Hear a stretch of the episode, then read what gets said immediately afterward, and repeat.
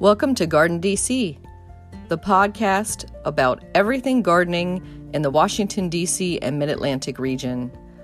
I'm your host, Kathy Jentz. I'm the editor of Washington Gardener magazine, and we're aimed at gardening enthusiasts, people who grow everything from edibles to ornamentals, natives to exotics. If it grows in our area, that's what we talk about.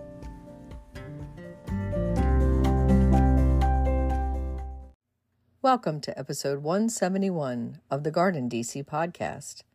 In this episode, we chat with Marta McDowell, author of Gardening Can Be Murder and DuPont Gardens of the Brandywine Valley. The plant profile is on blue mist shrub, and we share what's going on in the garden as well as some upcoming local gardening events in the What's New segment. We close out with the last word on fun with pumpkins by Christy Page at the Food Gardening Network. This episode, we're joined by Marta McDowell, garden writer and speaker. And she's going to be talking to us all about her new books. And I say books plural. Welcome, Marta. Thanks, Kathy. So you have been a busy, busy, busy garden writer, and you have two books out one on the DuPont gardens and one on gardening can be murder or mystery writers and the use of the garden. But before we dive into all of that, we like to ask our guests on the Garden DC podcast were they born with chlorophyll in their vein and a green thumb?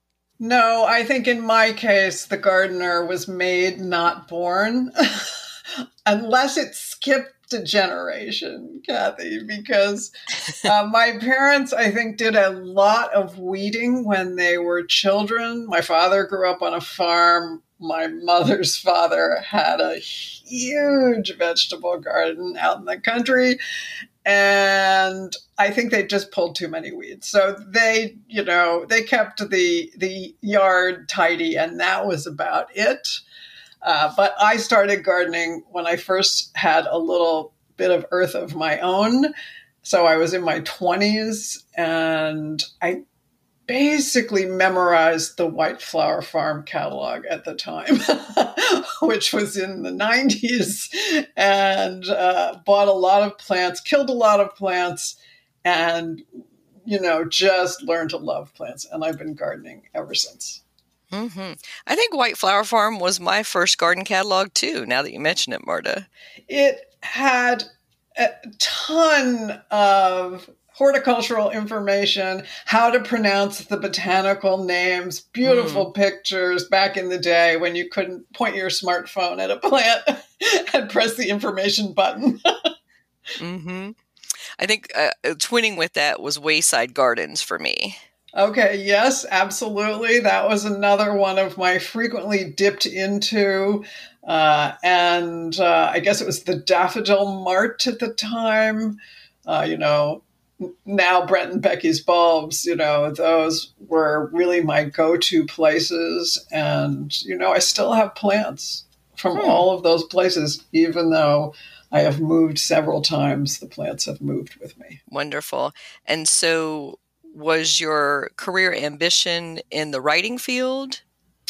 I worked in the corporate world for 20 years. I always wrote, re- regardless of, you know, I was working in insurance and, and systems, but I always had writing and sort of teaching related jobs. Uh, and before I left that job, they funded my midlife crisis by giving me a separation package. Uh, I had started working on this idea of becoming something in full time horticulture, be it writing, teaching, actually gardening, design, and I've done like all of them. So it's always kind of hard for me to pick a title because I still have my fingers in a lot of things, but they're all related to growing things. Mm-hmm. I would say similar, wearing many hats. you bet. and so let's talk a little bit about your garden and where you garden, like your zone, your soil. Yes, I am a zone six garden, uh, quickly inching towards 6B.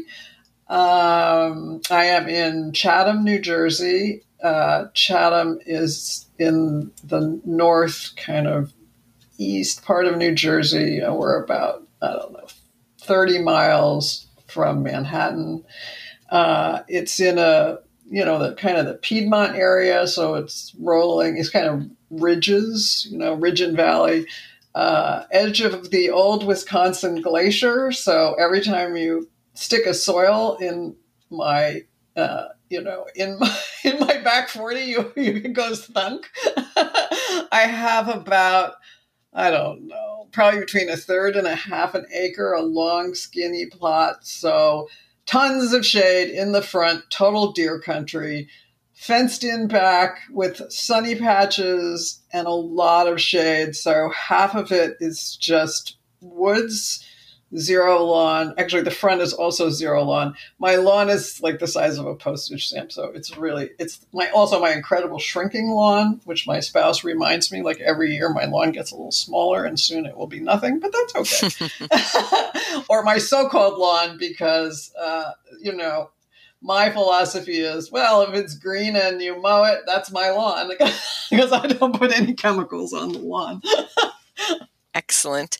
Yeah, and I think a lot of our listeners can relate to that, and that many of them are mid Atlantic growers and gardeners, and that they can relate to shoving that spade or shovel in the ground and then having it reverberate on them. and do you have any clay soil or are you alkaline? How are you? No, it's it's clay. Uh, the pH is you know is good for most mm-hmm. things, you know, because so it's sort of uh, you know that sweet spot for growing plants. Um, you know, the soil retains water, unlike my sister in South Carolina, where it had to be the bottom of an ocean where she is because it's all sand. Uh, well, you get that on the edge of glaciers too. But anyway, uh, her mm-hmm. soil is entirely different from mine, which was a real shocker when I went down there to help her with her plantings. Mm. And what else can I tell you about my little spot? I told you lots of shade, mostly flower. I have to say, mostly flowers and ornamentals. I have a big community garden plot. Again, lots of cut flowers down there, but also, you know, the usual tomatoes, beans, etc. And I have some raised little raised boxes near the house um, that I also grow vegetables. I grow a lot of herbs because you can grow them where the deer are. mm-hmm. uh, I grow a little bit of everything. I have way too many plants. but what is enough when it comes to plants? Exactly, exactly. Um, definitely, I think many of us can relate to that. So let's turn to your writing career and the books you have authored. So, a lot of the books you've written have been about other authors and their gardens. So, one on Beatrix Potter. And can you tell me a little bit about how you gravitated to those topics? Sure. So entirely accidental, except for the fact that, you know, gardening and reading are kind of neck and neck for the things I really, really love to do. Uh, and I was an American Studies major in college, which which was the the best major ever because you know basically you could take anything if it had the word American in the title. Uh, except maybe not. I don't know about forgetting a job. For that, I took some computer science. But um, I had so much fun. It's a ton of writing and a ton of reading. Uh, but they're all things I'm interested in. So, you know, I'm so here I am in this in this corporate career. I'm on a business trip visiting insurance agencies in Massachusetts. So, you know, you can imagine that and I had a spare afternoon with nothing scheduled. So I picked up a brochure in a rest area and saw Emily Dickinson Homestead, was what it was called at the time. And so I drove to Amherst. I got on the last tour uh, of the day. Actually, it was only me. So I had, you know, an individual tour. And I found out that she, in addition to being a poet, was a gardener. And it opened a door that has I have never shut.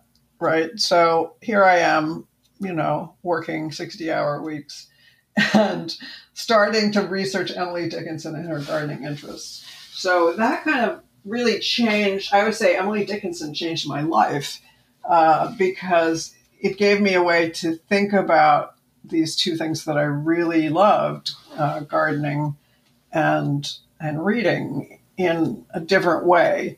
And you know, from then on, I was always sort of on the lookout. Right? If any of your listeners have any ideas, send them along. I'm always looking for writers who garden. And so from then on, most of my subjects, you know, kind of bumped into me uh, in different ways. And, uh, and I've pretty much stayed on that track with the exception of all the president's gardens, which came about in, an enti- in a different way. I don't know, different story, but that's how it happened. And so it, it was really serendipity. And and aren't so many things in life serendipity. Mm-hmm. But it's great that you were able to combine those two passions of reading and gardening and you know research together. Yeah, it's been so much fun, and it's still fun. And so, you know, how wonderful is it when you can work at something that really, you know, charges you up. It's not that it's not work because it is work. Trust me, it is work. Uh, but but it's work that I want to come back to all the time. Mm-hmm. You're not questioning why am I doing this all the time. yes, which I did when I was, you know, giving the latest corporate philosophy to insurance agents out in the field who frankly didn't care. Oh, so let's turn to your two new books and we'll do them in order. And first is DuPont Gardens of the Brandywine Valley. And I must say, it is the quintessential coffee table book because it is not something that is easily read in bed as I tried to do over the last week. right. It, it is, it is got a lot of weight uh, because it's primarily a book of photography. So Larry Lederman is a photographer, a very interesting person. Uh, he was a mergers and acquisitions attorney for his career. Uh, he took up photography in retirement and has spent a lot of time uh, and you know a lot of his artistic effort at the New York Botanical Garden, uh, where he's published several books. Uh, but the one that, that is, you know, kind of the most prominent for me is Trees of the New York Botanical. So he loves to photograph trees. That's how he how that's kind of his origin story for how he became a photographer. And um, so he and his editor uh, at at uh, Monacelli contacted me and said, Would I be interested in writing the essays to accompany this book that is about five of the DuPont family gardens in the Brandywine Valley? Hmm. And it is such a beautiful book. His photographs are amazing. And having visited all five of those many times, I can say he really captures the feel of all of them. So you were at an advantage to me when I was starting out because mm-hmm. I had visited three of them. So, uh, you know, when the editor said, you know, it is these gardens, I was quite familiar with Longwood and Mount Cuba and Winterthur but the other two, Hagley and Nemours, were blank spots on the canvas that had to be filled in. So uh, that was very interesting. Uh, the other interesting part was uh, these are, for the most part, these are absolutely mammoth gardens. They're huge, as you might expect from gardens of the DuPonts. So they had money. They like to have country houses, and they like to have their country houses surrounded with acreage for a variety of reasons. uh, including they were also interested in agriculture in addition to horticulture. And uh, and so to get one of those gardens into 2,000 words, you know, in one way you could barely list their, you know, these are their elements. so I had to, that, that was the biggest puzzle with that book was how to say something significant about the gardens and their history in such a small number of words. Mm-hmm. Yeah, and some of them, you know, especially the Hagley, which is pretty much the origin garden for them, that is a lot of history to pack in there. Yes, because the DuPonts arrived at what is now called Hagley, but then they called it Eleutherian Mills um, in 1802. So this, you know, that's a lot of years. Mm-hmm. Yeah, and I'm glad you. So you say Eleutherian Mills. I've always said Eleutherian. I never knew how to pronounce it. well, don't you know? I think that's the way to say it. Uh, and I, I, I was doing my best to imitate the way they say it in you know in the library at Hagley. so excuse my French pronunciation if you have any uh, any listeners who are fluent in French, but that's mm-hmm. the best I can do. Hmm. And so for this book, uh, I guess I'll give you the stumper question of of the five, do you have a favorite? Hmm. You know, that's very hard because th- they are quite different and that that's was deliberate on the part of the, the DuPont garden maker generation. Mm-hmm. They wanted each of their properties to have some unique characteristic within the the context of you know they are all in this kind of rolling landscape and all in you know like a 10 mile radius i mean so they they are uh, it's quite a compact area, which makes it great if you're visiting these gardens because you could take a weekend, preferably a long weekend, where you feel very energetic and do all five. Um, so do I have a favorite? You know, that that's all, you know, people always ask me that with my books too. Uh, in a way, I guess I don't know. Every time I think, oh, yes, it's that one, I go, no, no, but what about that one? So I'm going to say no. I don't really have a favorite. I, Mount Cuba is very close to my heart because I saw it before it was open to the public. Mm. Uh, so it was still actually a family garden. Um, and I, um, I'm so enamored of the, the work they do there in terms of research on, you know, native plants and plant testing for, for varieties that will grow for the home gardener. Um, and also their displays are absolutely breathtaking. So mm-hmm. I think the first time I was there in the spring and saw their kind of west slope forest walks underplanted with all of these uh, spring ephemerals that are native to the Piedmont. I just, you know, it's like I wanted to burst into tears. It was so gorgeous. Mm-hmm. But that's also true, you know, of each of the gardens. You know, Winter Winterthur, if you're there and you see the March Bank, or you're there and you see the azaleas, or you go to Longwood and it's, you know, it's the weather's not good that day, and you walk through the conservatories and you're just, you know, stunned. Uh, I, I, fell in love with Hagley the first time I, I visited.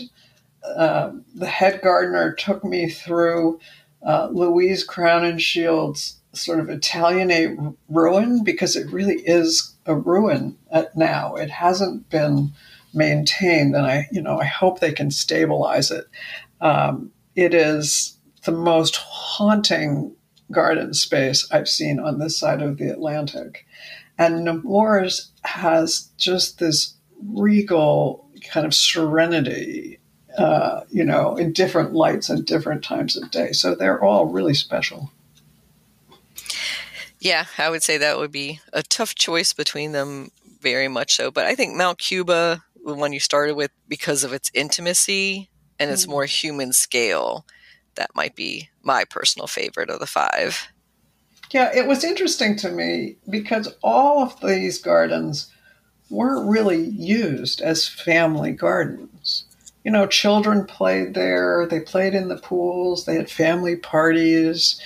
Um, and while they're, you know, for mere mortals, uh, like most of us, who couldn't even fathom having that much resource to expend on our gardens, they do have a quality of, you know, these were places that were loved. And while they had a lot of staff, the owners were extremely involved. You know, mm-hmm. that varied, you know, by the individual, but they were very engaged with these gardens. This wasn't like, oh, you know, I'm going to have somebody come in and do my garden and I'm going to just appear once in a while and enjoy it. They were really uh, all involved in it.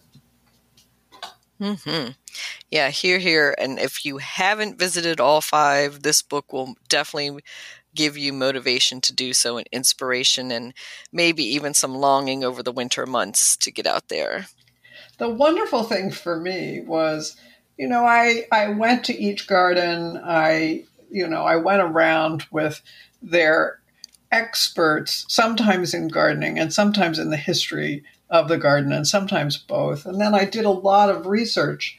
But of course, when I sat down to write, unlike Larry, who was photographing them, you know, I could do it from my desk in New Jersey. I didn't have to physically be there. Mm-hmm. And as I was writing, he was sending me the images that were selected you know that he was going to be submitting for the book and then you know they go went through a selection process but i got to then see these gardens again through his eyes and he has a really amazing ability to capture kind of the almost the intent of the garden composition that sometimes, you know, when I was walking through it and, you know, you'd, I'd see, you know, acres and acres of gardens and so many different parts of these gardens in, in one or two days that I got to experience them again through his eyes. And so, you know, his images are just exquisite. And I, you know, I think that even if you've been to these gardens, you know, through your whole lives, you will see them in a new way through Larry's photographs. Mm-hmm. So, a great holiday gift idea, especially for the other gardeners in your life. So, we're going to do a 180, Marta, and talk about your other new book. And I'm going to read the entire title because I think it is so funny. Uh, Gardening Can Be Murder, subtitled how poisonous poppies, sinister shovels, and grim gardens have inspired mystery writers.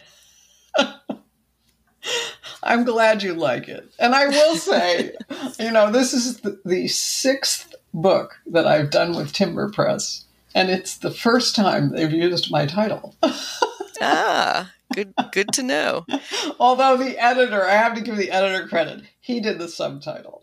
Mm-hmm. he asked me, you know, is this all right? Can I do this? And you know, we talked about a few of the words, but uh, he came up with the, you know, the the extra hook. So.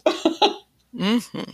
So we're talking about the book, and it goes through um, starts off with the history of mystery writing, um, which starts off with Edgar Allan Poe, a favorite of mine, and then goes into the French novel, which the name just flew out of my head, and then back to the British and American versions of Gothic novels and onto our modern mystery novels. And how many of them have used gardening as a setting, gardening as part of maybe the murder itself and or a clue to the murder but we'll parse those apart in a second but first i wanted to dive into the similarities of gardening and being a detective um, so i think that's part of the reason why mystery writers might be using gardening so much in their stories so what can we say about how gardeners and detectives are similar? You know, what garden isn't a mystery? Let's mm-hmm. face it. You know, one year a plant will do beautifully. And the next year, same plant, same spot. And for some reason, it doesn't. It doesn't thrive. I find this, you know, particularly with with annuals, where I'll put an annual in a spot, you know, and it goes gangbusters. The next year, not so much. And I, I think I have done the same thing in terms of you know, feeding it, watering it. It's got the same exposure, nothing, you know. And then you go, why? Why is that? Uh, and, you know, or why is this hole in this leaf, you know, tracking down what is the pest or disease or, you know, whatever that is affecting this plant? Mm-hmm. So I think that's part of it. Uh, you know that it just always is a puzzle and isn't isn't that fun on most days. mm-hmm. And I would say it's almost literal because you're trying to figure out a lot why something died. like literally, you're uh, trying to find out that mystery, and then of course there's also the coincidence that maybe we both use a loupe or a magnifying glass as the classic Sherlock Holmes does. well, that's that's very true. Good point. I like that. And you know, sometimes those pests do leave fingerprints. Mm-hmm. they mm-hmm. leave a mm-hmm. trail for us to track down. And you know, who among us has not had that sort of homicidal instinct when they see that friendly groundhog has moved from the clover in the so-called lawn to the tulips. mm-hmm. Yeah, I would say that's you know the commonality of gardeners and the murderers in mystery books is, is almost more aligned because yeah, there's so many things I was looking at in gardening uh, that equates us to killers. Um, Sad but true. Sad but true. Um, so I was looking at obviously weeding, you know, just the act of weeding, selecting one plant over another um, is an act of, of plant murder in that case. Yes, it, it is. You know, we we have this sort of control thing of we are going to intervene in one way or another. Mm-hmm. And then I was making a little short list of ways of violence in the garden. So deadheading, you know, that's, you know, right there on the nose. Thinning seedlings. So, you know, such a nice little way of saying, I'm going to kill all the little babies that I don't need.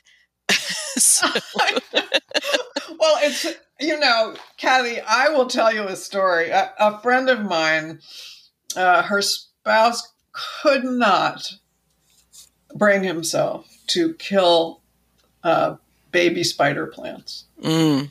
which meant, of course, their house was jammed with spider plants to the point where, you know, I don't, you know, eventually they were going to have to move out because it was going to be like that old Star Trek episode of The Trouble with Tribbles. You know, it was just mm-hmm. going to be, they were going to have to vacate the space and let the spider plants take over. So yes, you know that is that is a part of it. Uh, you know, even though now you know in my circle there are you know facebook plant swap groups where you can say i just dug this out of my garden and it's in a bucket on my driveway if you want you know to try not to kill them uh, you know, or you can tell yourself, well, you know, they're going into the compost pile. So I'm not actually killing them. I am like recycling them into the soil. yeah, that's that's definitely how I make myself feel better. yes, and so I wonder if murderers get started that way. oh, I'm just adding to the compost pile. Yes. uh, and then I was jotting down overly aggressive aggressive pruning and cleaning out a bed, and I think those are ways for people to get out their aggression sometimes and almost therapy where it doesn't have to be uh, an actual homicide, say, if you get in a fight with a partner or spouse. Yes. And, you know, I have a tool that is literally the product name is Root Slayer. You want to get out some aggressions? Get out this thing. It's sharp, it's jagged, uh, it's heavy. You can really whack at some sapling or some shrub that has suckers. mm-hmm. Yeah, I would say you touch on the tools in the book, and so many of the tools in the garden can be uh, damaging, if not deadly, um, and not only to the victim but to the garden themselves. I'm always like shocked about the things that they allow gardeners to have sometimes. Yes, and I will tell you if you try to go through TSA security with your secateurs, with your pruning shears, uh, you will be nabbed uh, because I was going, you know, so I was, I think I was going down to my sister's to help her prune, and I didn't even think about it because I don't think of it as a weapon any more than I think of my knitting needles as a weapon. But there mm-hmm. you go. exactly. I would say all garden implements need to be in the checked luggage. yes, definitely. Hmm. So let's start off um, with some of the mysteries that you describe in the book. Um, so you don't give spoilers, which is great for those who haven't read them or not familiar with them. But why do you think so many mystery writers are drawn to a garden setting or garden theme in their books? Well, for some of them, they are gardeners. So that old saw about, you know, write about what you know, you know, comes naturally to them. Uh, others look for different, you know, skills and elements and traits that they can give to their characters. And, you know, so you need various plot devices. And then, you know, gardening will come up. Uh, I think that's why there are so many British garden mysteries that, you know, I gardened in England for six months, and you know, visitors walking through these gardens would be discussing these plants with the proper botanical nomenclature, which is not something that you often hear in public gardens in the US. So there's there's a different level of garden literacy there. So I think that's why there are so many British garden themed um, the you know books of detective and crime fiction. Um, you know, and then it's fun, right? It's fun to write about gardening, so that's part of it too. Mm-hmm. Yeah, and I think there's that affinity between growing and the life cycle in the garden that you know could be used for parallels and you know you talk a little bit in the book about red herrings and using clues in the garden um, throughout a book, but it might not be the main theme of the mystery. Right, right. And, and, I mean, even for me in developing this book, so I think the list of of novels and short stories that I put together for the end of the book, and it, it is on my website too, um, is a hundred books um, that I use to create this survey. Um, sometimes I encountered my own red herrings. So, you know, I thought, oh, no orchids for Miss Blandish. That'll be perfect. I can use that, and that will let me have a little bit of, you know, sort of hard boiled crime fiction included. But the, the funny thing was, there are no orchids in the book, no orchids for Miss Blandish, other than on the title page and the cover. so, oops. Same with Black Dahlia. You know, it's like, okay, well, this is like Jeez.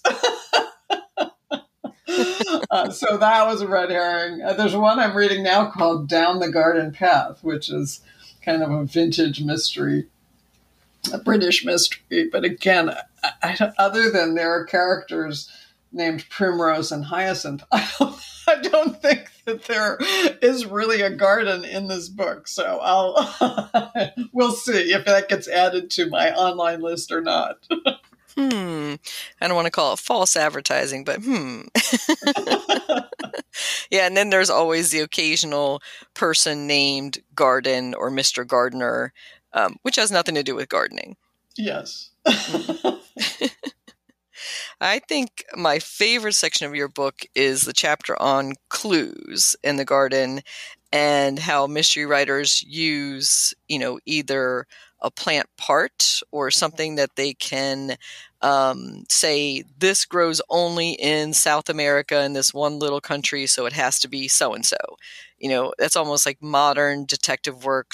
I think about the Smithsonian labs being sent in a, a sample of mud from somebody's shoe and it identifying them to a specific place. But what I really loved about the clue chapter is the acknowledgement of plant blindness. And so that allows the mystery writer to sneak in clues because of the pervasive plant blindness in our society. Yes. Uh, in fact, I was I was looking at a, a, bookshelf full of gardening books in a bookstore. Uh, was it just yesterday? it was the day before yesterday. I was in Missouri, so my head is still spinning. Uh, and there is a new book that I've added to my you know to be read list called In Defense of Plants, mm. and you know it's it's kind of that same thing of people don't always notice them, right? They they're all around them, you know, they're surrounded by this curtain of green, but it's just a backdrop as opposed to individual living things. Uh, and so that does, you know, the mystery writer has got to plant clues. And if you're going to do it well, you don't want the reader to be able to guess, at least not to guess easily. Because I know, at least as a reader, if I'm reading a piece of crime fiction, or watching an adaptation on television, you know, or an original screenplay, if I guess it, I feel cheated. it's like, well, that's not the way it's supposed to work. I'm supposed to be surprised. And so, you know, plant blindness, which is something that all garden lovers try to combat, uh, is something that really does help the crime writer. Mm-hmm. I love your phrase of planting clues. yeah,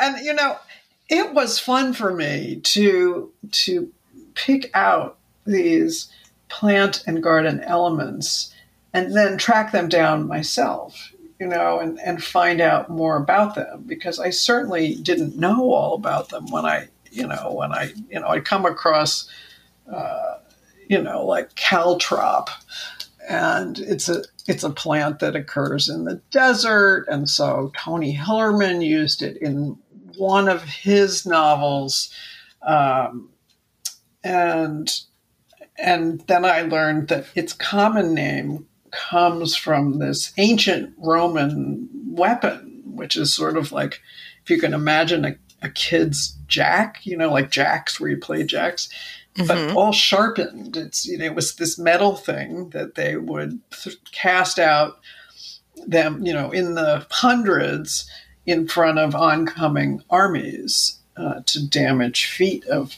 of soldiers and animals, which is you know it's just kind of it's horrible to think about. Yikes! Yeah. Yeah. But it's like it's it's a seed with a very sharp spur that will stick into hiking boots and sneakers and things like that. So, you know, Tony Hillerman used it as something that stuck to the the uh, victim's clothing. Hmm. So, you know, as you say, it's like this, you know, plant forensics. Um, and and it really is still used. Uh, someone at the Missouri Botanical Garden yesterday told me that you know, their lab was featured on one of these 48 hours television shows for the, the part they played in apprehending a criminal from mm-hmm. from plant elements. Yeah, I could see like pollen or seed release being integral to a plot as well in in solving a mystery or a novel. Um, so let's talk a little bit about the motive chapter.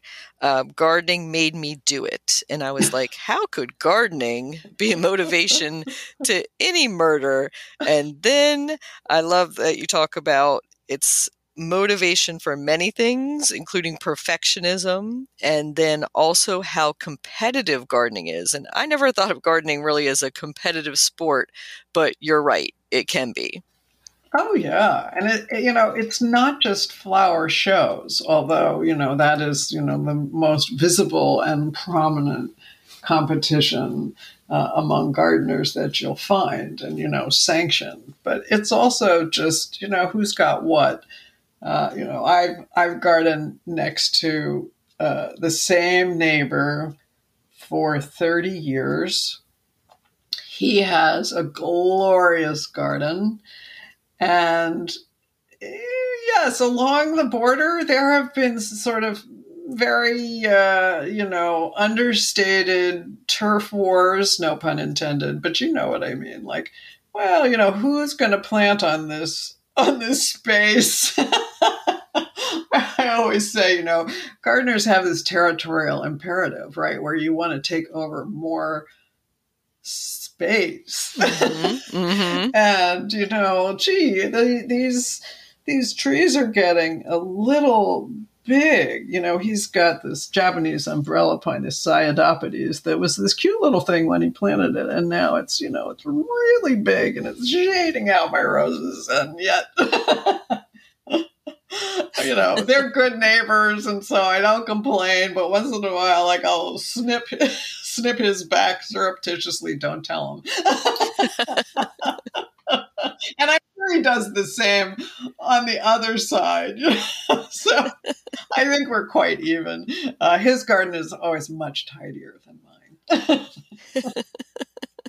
yeah, I would say the the battle for sunlight that could be motivation right there.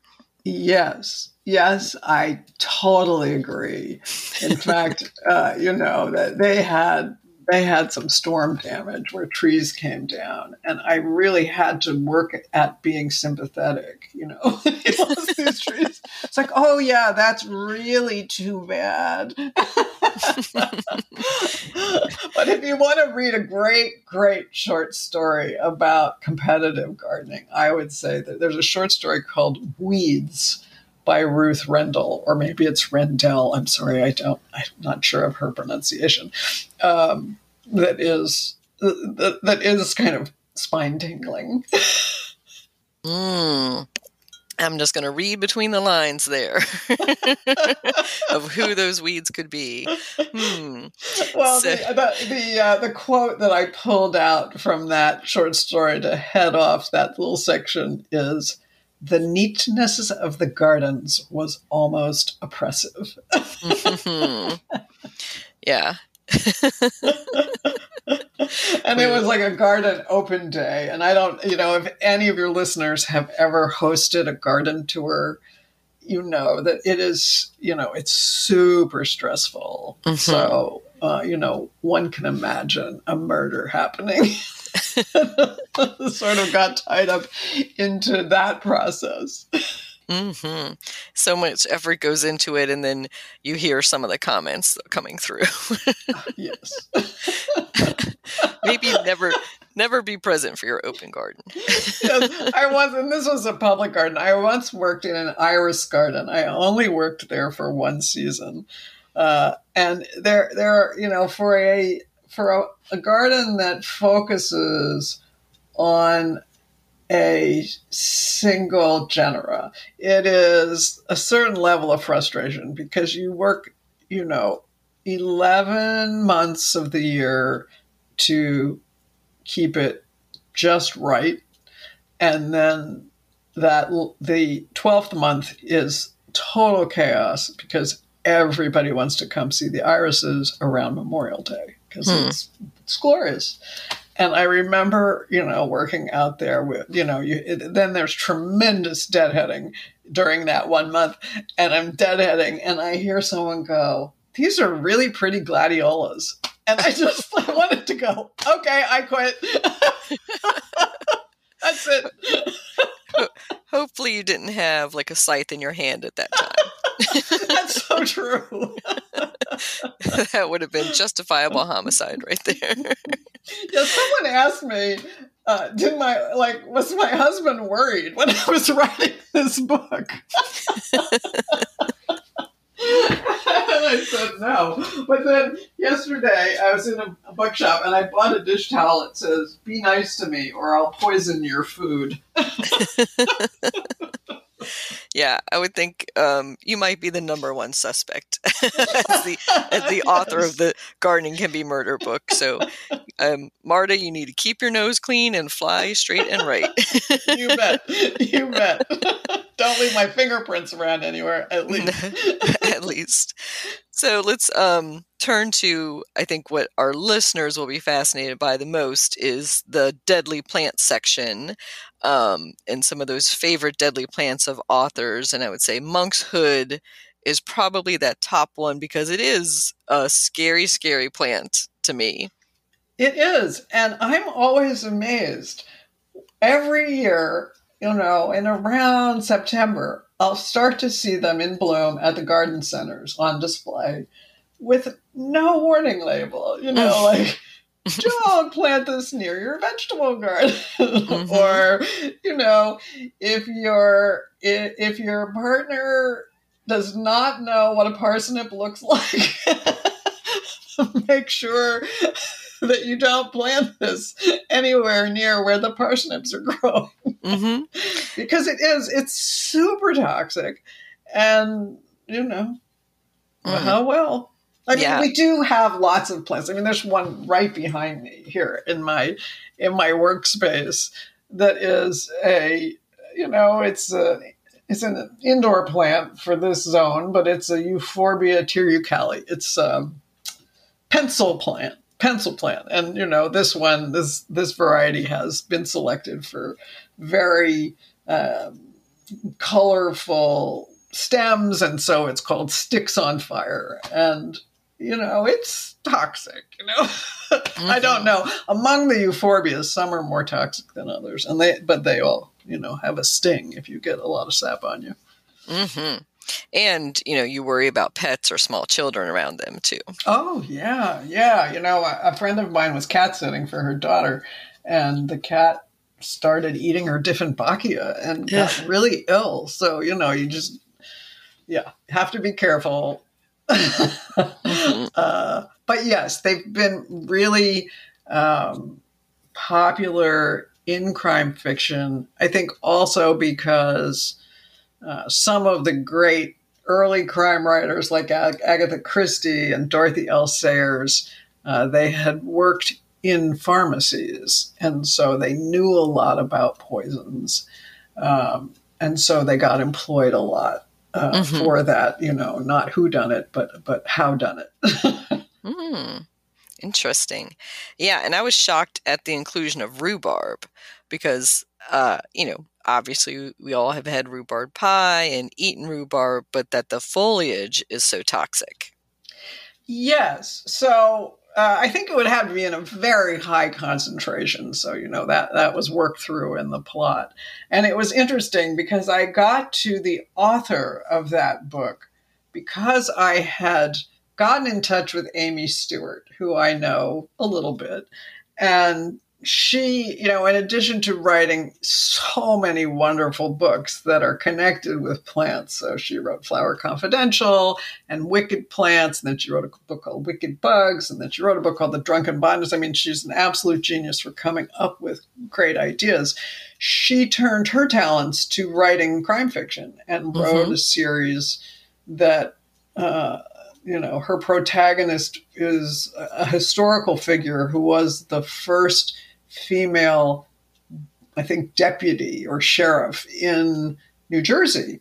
And so, really interesting. She's written quite, quite a few of them. And so I just took a shortcut and sent her an email and said, Do any of your cop sisters' mysteries feature plants or gardening, thinking, well, you know, she knows a lot about plants, so she would be a mm-hmm. natural. Uh, and she said, no, but you should contact Naomi Hirahara. And she's written some really interesting garden mysteries. So, Naomi, one of her series, she's written a lot of different things. She's a, a journalist and a historian, uh, but one of her mystery series, her protagonist is based on the life of her father, who was a first generation, generation Japanese American, uh, and as a adolescent was sent back to Japan for kind of a traditional education got stuck in Japan because of the Second World War. Uh, survived the bombing at Hiroshima, came back to America, and you know, just as he's coming back to America as an adult, you know, can't get work like his, you know, his friends and family because they're all coming out of the American internment camps. Mm. And so in Southern California, one job that Japanese Americans could get was being landscape gardeners. So that's what he did. That's what her brother did for a living, and uh, and so she bases the character of Mas Arai, her sleuth, uh, on her father. And so the sleuth is a landscape gardener, and there are a lot of uh, plant elements in it. So one of the books does feature rhubarb. Um, I asked her if she ate rhubarb, and she said, "No, I don't like it." I love rhubarb. I have a mm-hmm. lot of it growing right in the middle of my flower garden because I think it's also a very ornamental plant. Mm-hmm. And I like a plant that, you know, not only is it ornamental, but I can eat it. so so mm. I really like it in the garden. Excellent. Yeah, that's a series I'm definitely going to have to check out. And I noticed um, you also note in the book, aside from the many famous poisonous plants that do exist commonly in a lot of our gardens that some mystery writers include fictional plants. And why do you think that is? Uh, I think sometimes it, it is a way to get around fact checking. That's what I thought you were going to say.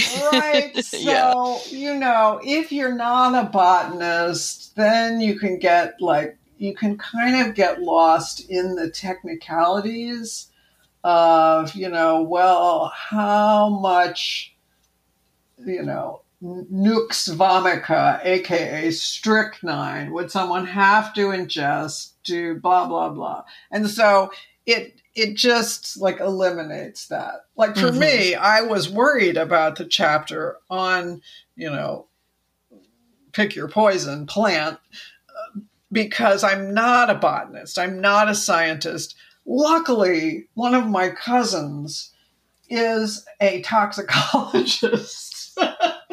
so you can imagine, dear Steve, would you mind reviewing my chapter because you know I just wanted to make sure I had the you know the verbiage correct and that mm-hmm. I wasn't out of line. And he did really help with corrections, even though he studies spider toxins rather mm. than plant toxins. well, that could be a great mystery novel right there.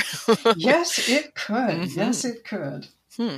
But a great resource to have in the family. And yeah, I was thinking also about you don't talk too much about it because I think we're keeping it on the positive side, but there are some mystery novelers, novelists that totally miss the mark, right, on some of their plant use. Um, did you not include a few of those on purpose?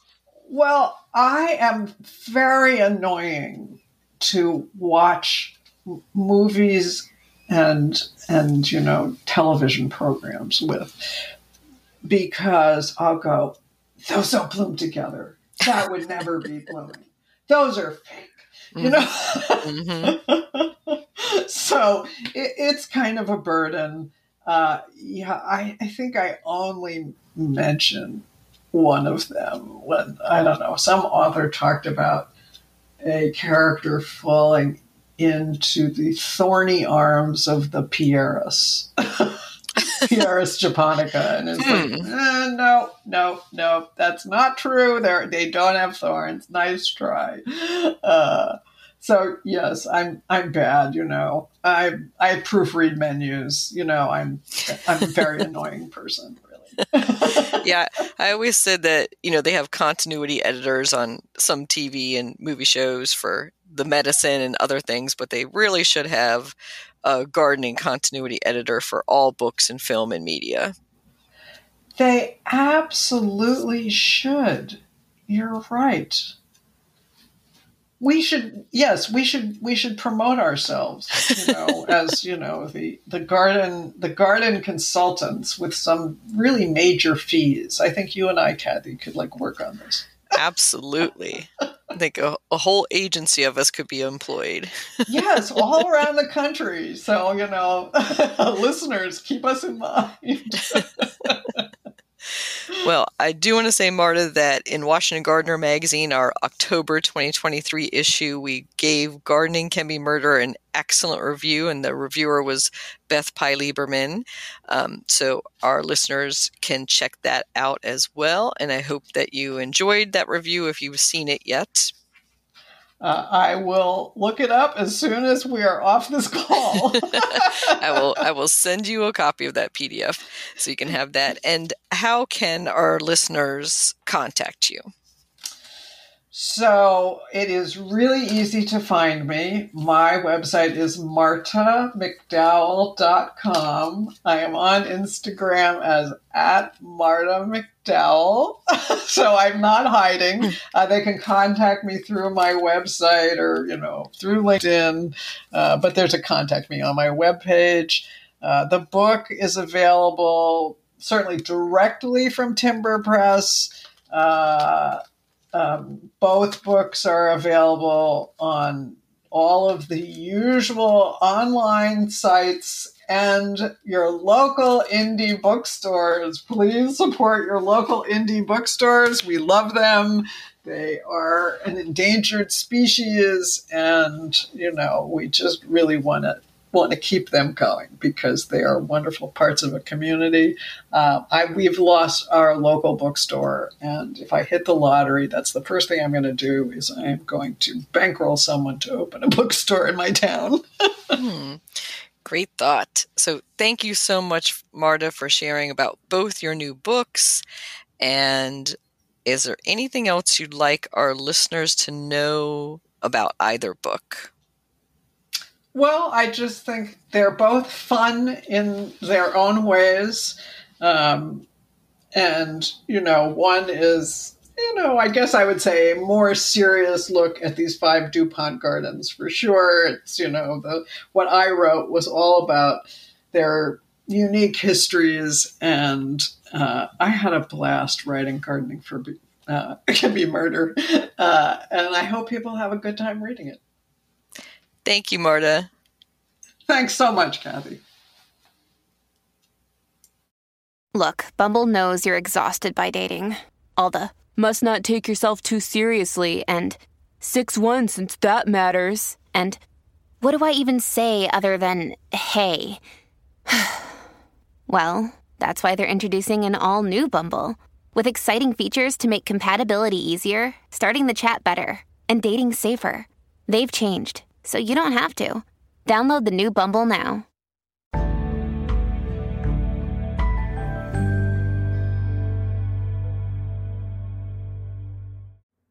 Caryopteris plant profile. Blue mist shrub, Caryopteris species, also known as bluebird or blue spirea, is a small shrub that flowers from late summer to early fall for several weeks. It typically blooms in shades of blue. It is usually between two to three feet tall. Most Caryopteris are hardy from USDA Zone 9 down to Zone 5 and some to Zone 4. It blooms best in full sun and needs average garden soil that is not heavily enriched with fertilizer or it can flop. Caryopteris is a low maintenance plant. In the spring, cut it back to about 8 to 12 inches tall. It blooms on new wood, so the old part will not flower. Caryopteris is a deciduous shrub, and its flowers, leaves, and stems give off a faint, pleasant scent that make it deer resistant. It is fairly heat and drought tolerant as well. It has no major pests or diseases. Best of all, pollinators love it as much as you do. The tried and true cultivars are Dark Knight with deep blue flowers and Longwood Blue, which has sky blue flowers. There are newer compact cultivars such as Petite Blue and First Choice. There are also forms with yellow or chartreuse foliage, such as sunshine blue, Worcester gold, and almost gold. Caryopteris, you can grow that.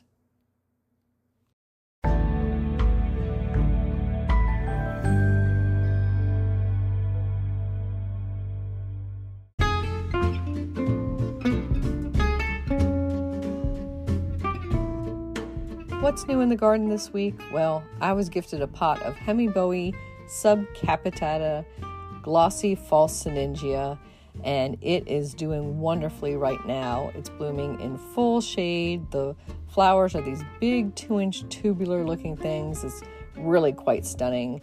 Uh, the toad lilies are looking great, as well as the asters and the Nippon daisy, and I have the American witch hazel also in bloom in my home garden over at the community garden plot. I still haven't pulled the tomatoes and peppers and put in the garlic because it's been so mild and such great weather. I'm just still picking off of both of those as well as zucchini. So maybe another week or so, and then I'll put in my garlic. Some local gardening events, if you're in the greater Washington, D.C. area, that you might want to attend include the Ujamaa Cooperative Farming Alliance's Fall 2023 workshops, and they are taking place in Accokeek, Maryland on Friday, November 3rd and Saturday, November 4th. You can find out more information about that and register at ujamaafarms.com. The Takoma Horticultural Club is hosting their next meeting on Wednesday, November 15th from 7 to 9 p.m. And it is themed Your Gardening Questions Answered Bring your gardening questions and submit them at the start of the meeting, and then a panel of garden experts will address them. It is free and open to all and takes place at the Takoma Park Fire Station's community room at 7201 Carroll Avenue in downtown Takoma Park, Maryland.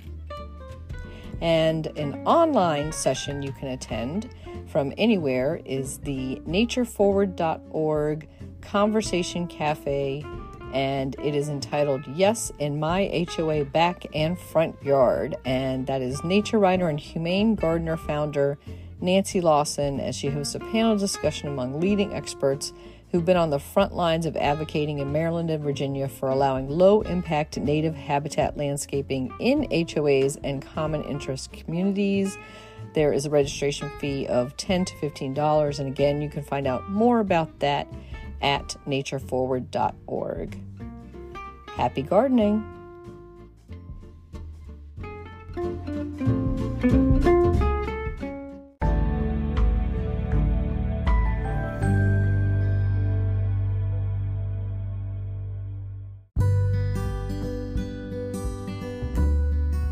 Well, hey there, garden lovers. This is Ray Eaton, founder of Discover Garden Tours. I'm here to invite you all to join us next April and experience the beauty of Dutch gardening and horticulture on our Discover the Netherlands tour. Please join us and speaker, author, and social media influencer Kathy Jentz for this once in a lifetime garden adventure. We'll visit private and public gardens, flower shows and auctions, and much, much more. Highlights include the Keukenhof Gardens, Hortus Botanicus Leiden, and the Flora Holland Flower Auction. The tour dates are from April 16th through April 25th, 2024. Full details and registration are available on our website at discovergardentours.com. Remember, space is limited, so if you don't want to miss out, I would highly recommend signing up today. We look forward to seeing you in the Netherlands and sharing this unforgettable journey together.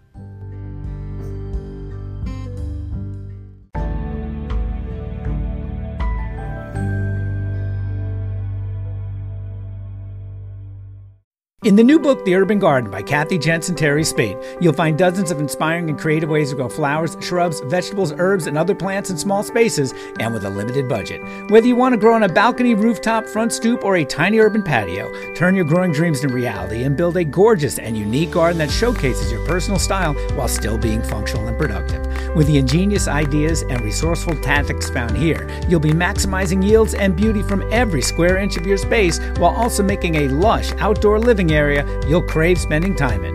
Whether you're growing edible plants or beautiful flowers, the 101 amazing growing ideas found in the urban garden will turn your tiny urban yard into a treasure trove of green you'll be proud to share with family and friends. Buy your copy today at your local retail bookseller or order it online now at Amazon.com or bookshop.org.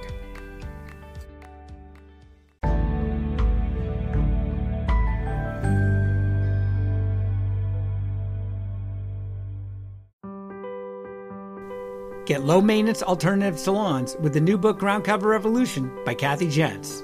Reducing the lawn is among the biggest trends in homeownership, with an endless stream of homeowners looking for an eco friendly alternative to a traditional everyday grass lawn. In the last few years alone, over 23 million American adults converted part of the lawn to a natural landscape, and now are looking to do even more. The biggest challenge to adopting this new ideal of the perfect lawn is knowing how and when to replace your turf and which plants are the best ones for the job. Ground Cover Revolution is here with all the answers you need. Included are 40 in depth profiles of plants that are perfect choices for replacing a grass lawn. There are options for sun, for shade, for dry and wet sites, and for various climates around the globe. There are choices that bloom, options that are evergreen, and selections that are deer resistant. Author Kathy Jentz has also included an incredibly useful chart that gives you all the details on each of the 40 choices for quick reference and to make your ground cover selection process even easier. Whether you want to replace the entire lawn or just reduce the amount of land dedicated to turf, Ground Cover Revolution will help you usher in a new and improved idea of what a beautiful lawn should be. Available at bookstores now and also at Quarto.com, where you can get 30% off using discount code GARDENING30.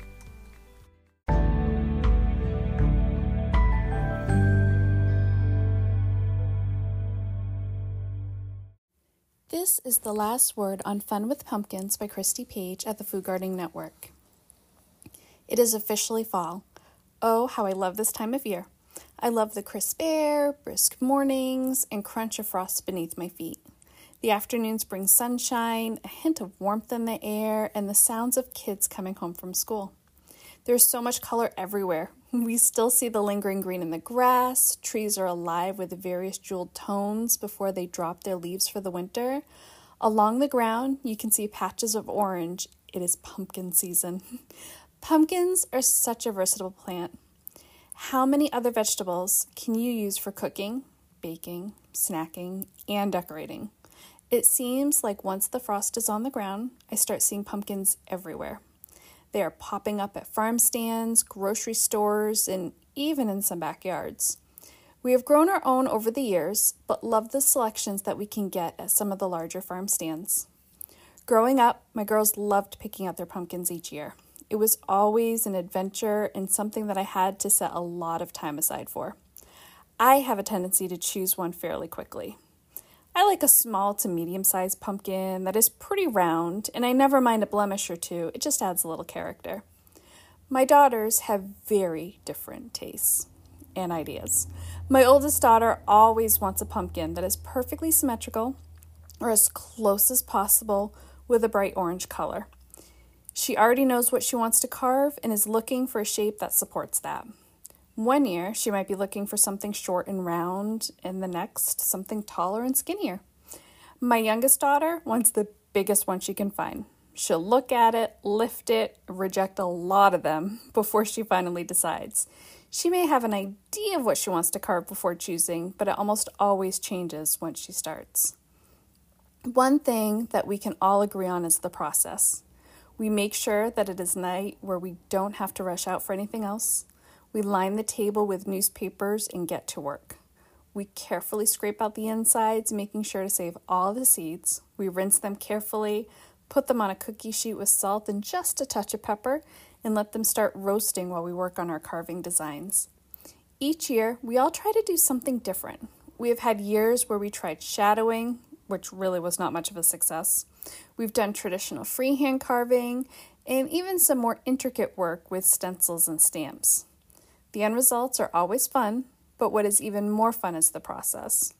The house smells of fresh pumpkin and roasting seeds. There's a lot of laughter and joking about each other's designs, and there's a feeling of accomplishment when the jack o' lanterns are complete. After cleaning up, we put candles in our new jack o' lanterns, snack on fresh roasted pumpkin seeds, and admire our handiwork. We will keep them on display through Halloween before they get sent to the compost pile. It's hard to believe that a vegetable can give us so much enjoyment. Well, this was the last word on Fun with Pumpkins with Christy Page at foodgardening.com.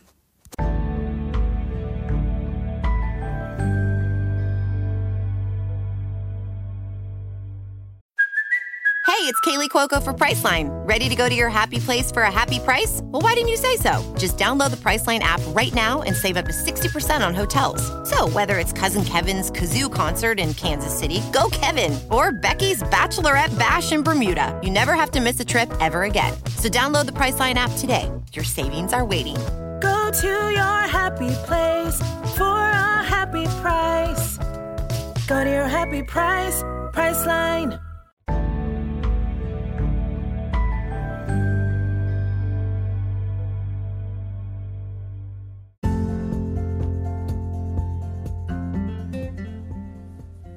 Thank you for listening to Garden DC. You can become a listener supporter for as little as 99 cents a month by going to anchor.fm slash gardendc slash support. Another way to support this podcast is to subscribe to our monthly digital publication, Washington Gardener Magazine. To do so, go to washingtongardener.com. Thank you.